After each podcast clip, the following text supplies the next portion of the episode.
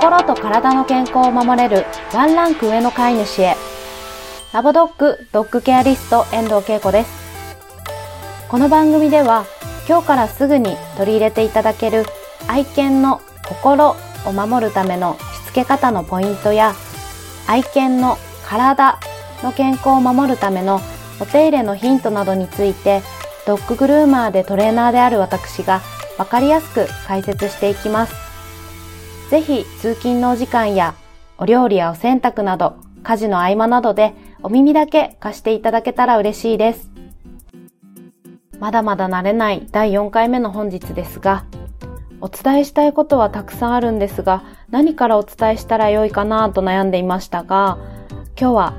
皆様興味関心が高いデンタルケアについてお伝えしたいと思います。先日たまたま見た SNS の動画で犬たちの歯磨きケアについて飼い主様からの質問に獣医さんが答えるというものがあったんですが回答が飼い主様寄りでちょっとそれだけ伝えるのはどうなのかな間違って伝わらないといいなと思う内容があったのでシェアしたいと思います。それは何かと言いますと飼い主様からの質問で現在ご飯をふやかして与えていますが硬い方がいいのでしょうか？という質問があったんですが皆さんはこれについてどう思われますか？この質問に対しての獣医さんの回答は硬い方がいいと思います。硬い方が噛むことで唾液も分泌されますし柔らかいフードよりも硬いフードの方が歯石もつきにくいので硬いまま与えることがおすすめです。とだけ回答していました。この回答を聞いた質問者の飼い主様はどう思うでしょうか？そっか、じゃあ硬いフードをあげれば歯石がつきにくいのならば硬いフードにしよう。もっと言うと、硬いフードにすれば歯磨きをこまめにしなくても大丈夫かな？と思ってしまうと思うんです。なぜならば、歯磨きの重要性を知っている方ならば、この手の質問はしないと思うんです。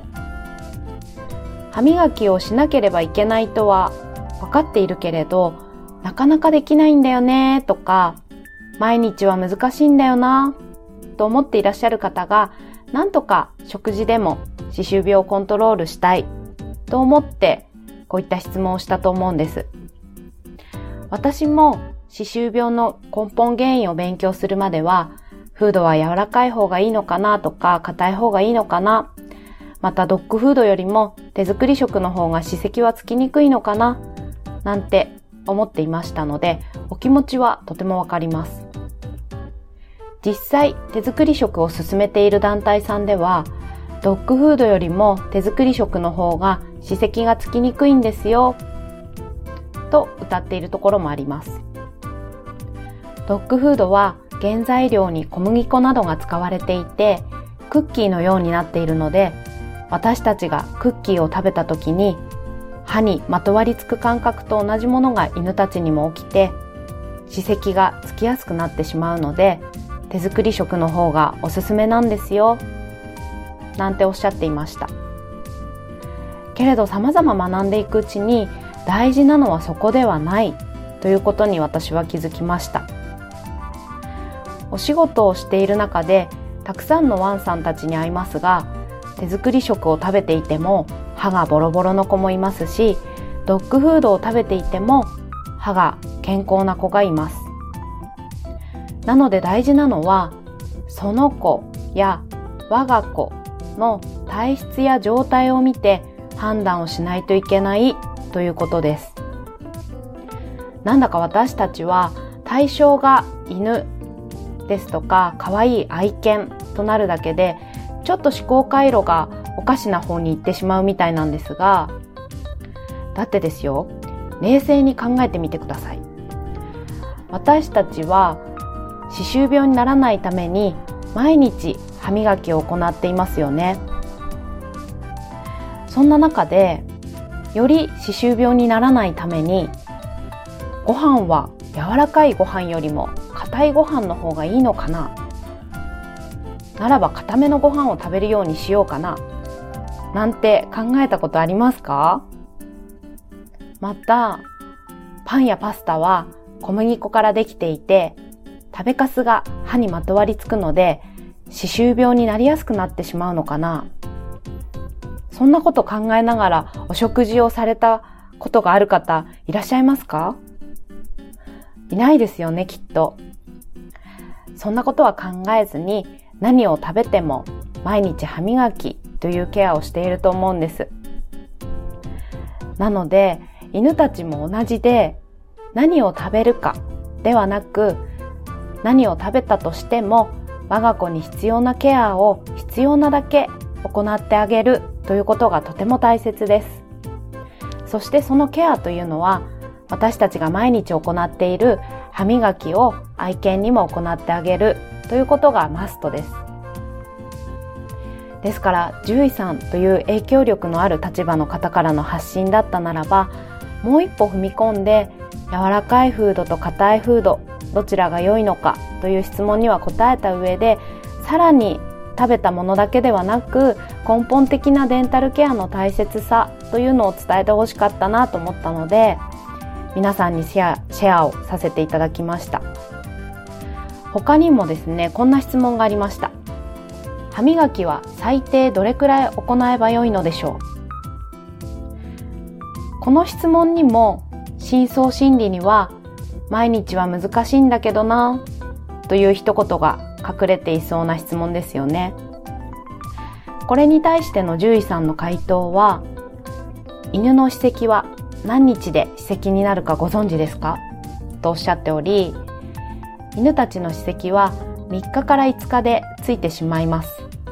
ですから最低でも3日に一度は歯磨きをしましょう。とおっしゃっていたんですね。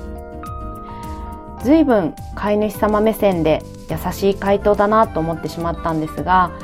皆さんはこれを聞いたらどう思いますか？そっか3日に1回やっておけばいいのねと思ってしまいますよね。私も歯科の勉強をしてなかったらそう思っていたと思います。人間は楽をしたい生き物ですし愛犬が嫌がって大変な歯磨きを毎日ではなく3日に1回でいいと言われたら、そうなってしまうのは当然だと思います。最低でも3日に1度は歯磨きをしましょうと言われて、そっか、最低3日ならば毎日やるに越したことはないから毎日頑張ろうと思う方は少ないと思います。ここでちょっと犬たちの歯周病の罹患率についてお伝えしたいと思います。最近ではデンタルケアに関心の高い飼い主様が多いのでご存知の方も多いかもしれませんが犬たちの歯周病の罹患率こんなデータが出ています。3歳以上の成犬の80%以上が歯周病に罹患しています。というデータです。さらに小型犬においては1歳未満の90%以上が歯周病に罹患しています。と言われております。